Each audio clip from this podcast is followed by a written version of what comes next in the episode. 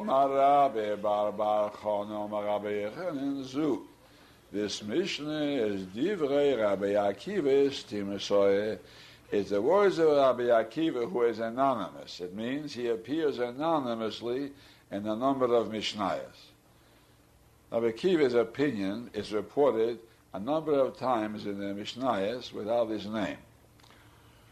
Uh, so he holds that Bikkurim, if he somebody eats them before reading the mikra, the parash of Bikkurim is leker. Avol Chachamim Eimrim. It's not the parash of Bikkurim which is me'akev, which prevents you from eating. Ha Bikkurim Hanokh mea kevespa. The putting it down, putting it down before mizbeach. That's what is me'akev. If you don't do that, then there's a chayav malkus for eating Bikkurim. If you do that, then there's no malkus, even if you didn't say the parsha yet. Kiliye ain mea kevespa. But mikra Bikkurim is not me'akev. It says in the Torah, "V'hinachta lifnei Hashem elekecha." That's what the Torah insists on, and it says twice.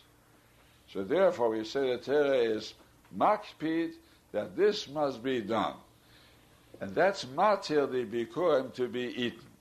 But in reading the parasha, not. So now we have a machlokes. Our Mishnah is following Rabbi Akiva. It says mikra Bikkurim is me'akev, and the Chachamim, like we, whom we follow, say no. It's the Hanokh is me'akev.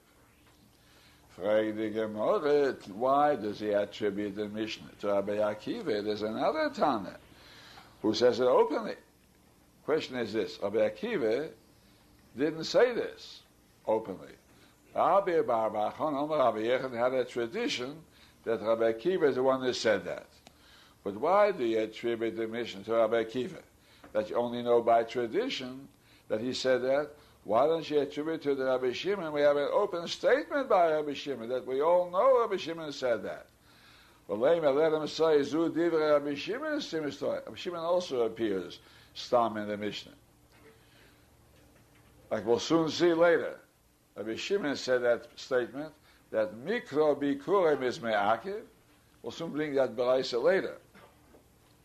So it's better to bring Rabbi Shimon, because we know from a baraisa that he said it, rather than say Rabbi Akiva, that we don't know any statement of Rabbi Akiva.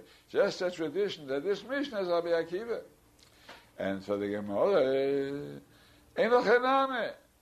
he could have said it's Rabbi Shimon. But that would be such a chiddush, because Rabbi Shimon, we know he says it in a baraisa later. But how come Mashmalon, Rabbi Akiva, Rabbi Shimon, s'virah? He wants to tell us, Rabbi Yechon tells us, also, Rabbi Akiva agrees with Rabbi Shimon. Akiva is a bigger figure. So he says, this Mishnah is not only like Rabbi Shimon, whom we'll see later in the Baraisa, makes this statement that mikra Bikkurim is me'akev, but even Rabbi Akiva holds the same thing. Say that. Everybody holds you have to have mikra Bikkurim. It says openly in the Chumash you have to read the parsha. And everybody holds you have to have Hanokh. It says openly v'hinachta.